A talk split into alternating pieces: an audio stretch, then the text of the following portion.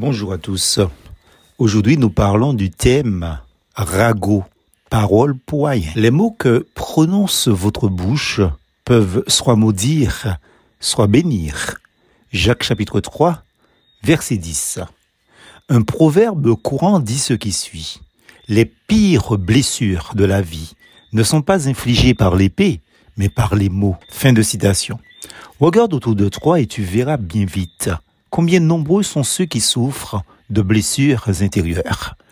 Peut-être que toi-même, tu souffres en ce jour d'une ou des paroles dures ou cruelles, vraies ou mensongères, prononcées dans le passé par un proche parent, un professeur, un conjoint ou une conjointe ou un patron dénué de compassion. Ou ce qui est en vogue en ce moment, directement d'un poste, d'une publication méchante orientée vers toi sur Internet, de manière subtile, comme savent le faire certains internautes, directement et ceci à la face du monde entier. Mais pire encore, tes amis réels ou virtuels, collègues et parents savent que c'est à toi que la chose est destinée, adressée. Mon ami, as-tu été blessé par un frère, une sœur dans la foi? Bible a condamné parole pou ayen. La Bible condamne les ragots.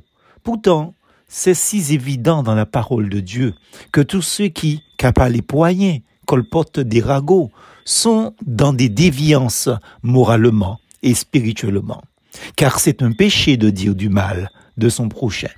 Dieu prend ce péché. Oui, c'est un péché tellement au sérieux qu'il a consacré tout un chapitre de la Bible à ce sujet. Si nous prenions le temps de relire régulièrement le chapitre 3 du livre de Jacques, peut-être ferions-nous plus attention aux paroles que nous prononçons chaque jour sous les autres. La langue est une petite partie du corps, mais elle peut se vanter d'être la cause d'effets considérables. Voyez comme un petit feu suffit à mettre en flamme une grande forêt. Au verset 5, un jour, une dame, tourmentée par sa conscience, vint voir un pasteur pour se confier à lui et surtout pour prier pour elle.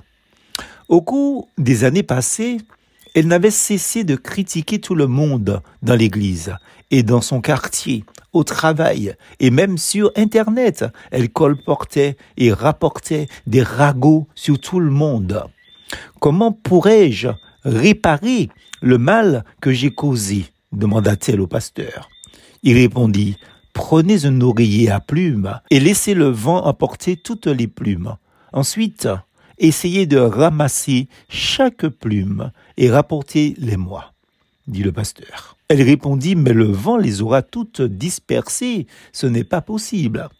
Après un long silence, et certain qu'elle avait compris la leçon morale, le pasteur murmura, il en va de même avec vos paroles. Vous et moi, nous prononçons tellement et facilement des paroles vaines et méchantes, mais une fois prononcées, nous ne pouvons jamais les récupérer. Amis, est-ce qu'on parle des paroles pou ayen?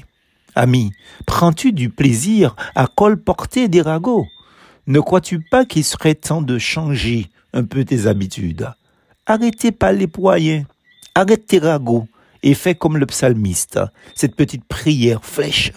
Seigneur, surveille ma bouche, garde la porte de mes lèvres. Psaume 141, verset 3. Plus fausse en Jésus.